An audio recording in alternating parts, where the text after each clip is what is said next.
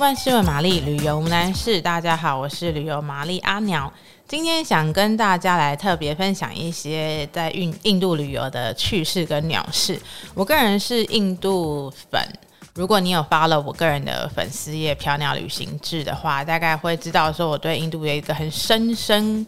无法割舍的那个情感哦。那我前后去了印度大概五六次，呃，待在那边的时间总和加起来大概有七个月吧，七八个月之类的哦。那南南北北啊，高山海边我全部都去过，但不是说每一个省份，但是去的面积还蛮大的，可能比多数的印度人去过的印度省份还多。所以我觉得我对印度有一些些了解，那想跟大家来分享，因为这几年也有很。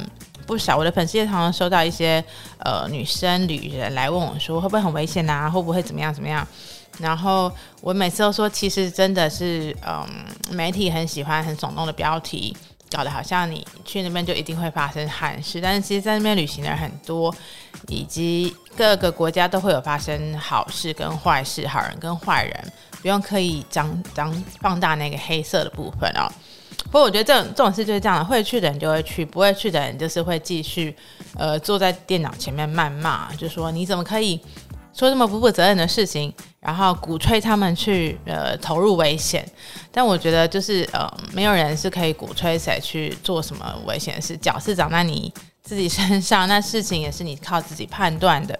如果你想去的话，为何不呃尝试看看？那其实这些。长篇大论，我相信你应该呃常常看到网络上有人写。那我今天只是想要我讲分享一下我个人的一些在印印度旅行奇怪的经历。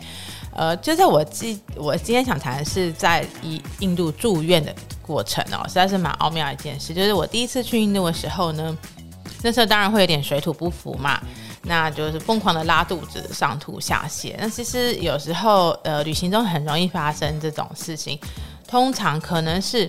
阿米巴原虫作祟，就是它有一种 travelers 呃 diarrhea 这个名字，就是说你吃坏那个不好的东西，那拉肚子、上吐下泻。所以我那时候也不清楚嘛，第一次去那时候呃很嫩很害怕，那就被载去医院看了，被那个嘟嘟车医司机载去医院看了。那医生二话不说就说好要住院。那住院那时候我想说好吧，还好我有买旅游保险，我想问医生说那这样子住院三天大概要多少钱？他就说，嗯，大概五千卢比吧。好，我们安排你进住进奢华病房。那我的奢华病房呢，其实呃非常简陋，我不知道它奢华在哪里。我还记得第一天晚上睡觉的时候，整个病房只有我一个人哦，感觉是 VIP，对不对？然后第一天晚上睡觉的时候，我还听到外面的大厅有牛的叫声，我真的不是呃嗑药产生幻觉，是我听到牛叫声。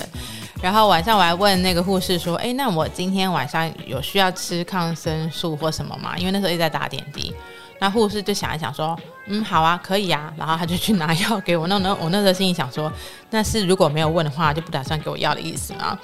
那我觉得这个都都很有意思。那所以那个那些护士都很好奇会有外国人，所以每天都有不同的护士跟打扫阿姨进来跟我拍照留念，然后跟我寒暄问那个嘘寒问暖。我问我说：“你是哪里来的啊？什么什么的？”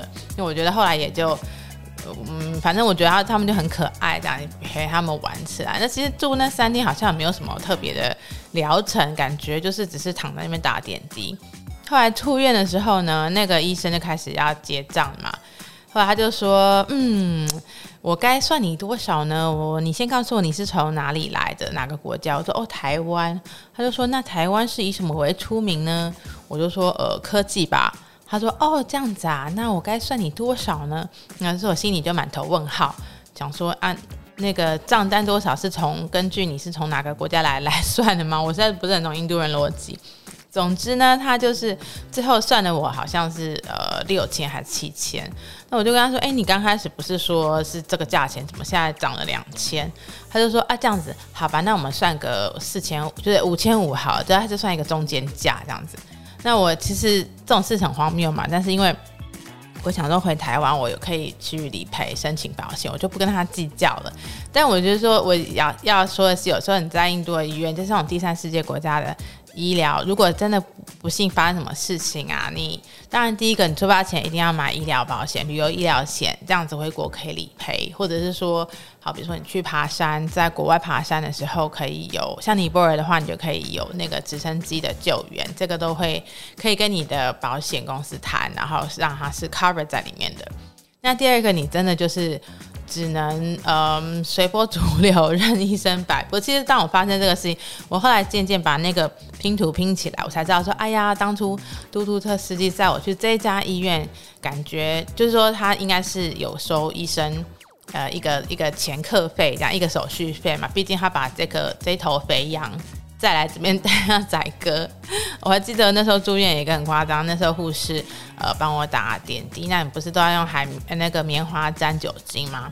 结果那棉花掉到地上，然后护士还想拿起来把它按回我的伤口，然后不是脏那个针口，然后我就立刻说 no no no no，他就说啊护士就说 no problem no problem，他就把那个呃棉花翻个面，就是没有沾到地上的那一面，然后盖在我的那个针针。针扎的地方，那我心里想说，完蛋，我今天是拉肚子进来，我可能会你知道得逼肝还是艾滋还是什么出去，实在太恐怖了。那其实当然现在想起来是一个呃可以笑着说的经验啊，但是如果你一个人在国外人生地不熟的时候，嗯，发生这种事当然不是。最好的体验。那事后我也知道说，如果当你得到阿米巴痢疾的时候，其实呃去药房买抗生素哈。如果你跟药师说你常常上吐下泻，其实这些是可以用呃药物来把它抑制掉，而不用其实真的不用到住院哦。那你当然知道那是医生试图要学你的方法。那现在我很好奇那个医生他现在过得如何？因为当年把那个幼小稚嫩的我吓得吓得屁滚尿流。不过如果没有这样子的话，呃，现在也没有这个故事可以讲。那当然之后我我好几次回印度，也有一两次发生这样子的那个阿米巴痢疾的事情，我都能非常的处之泰然的到药房，然后就跟人家解释说我怎么症状，吃了药就好了。所以这种一个小意识跟你分享，如果下次去印度的时候呢，记得呃慎选那个当地的医院，不要像我这样子傻傻的被骗了。喜欢我们的节目，可以分享跟订阅，再给我们五颗星的评论哦。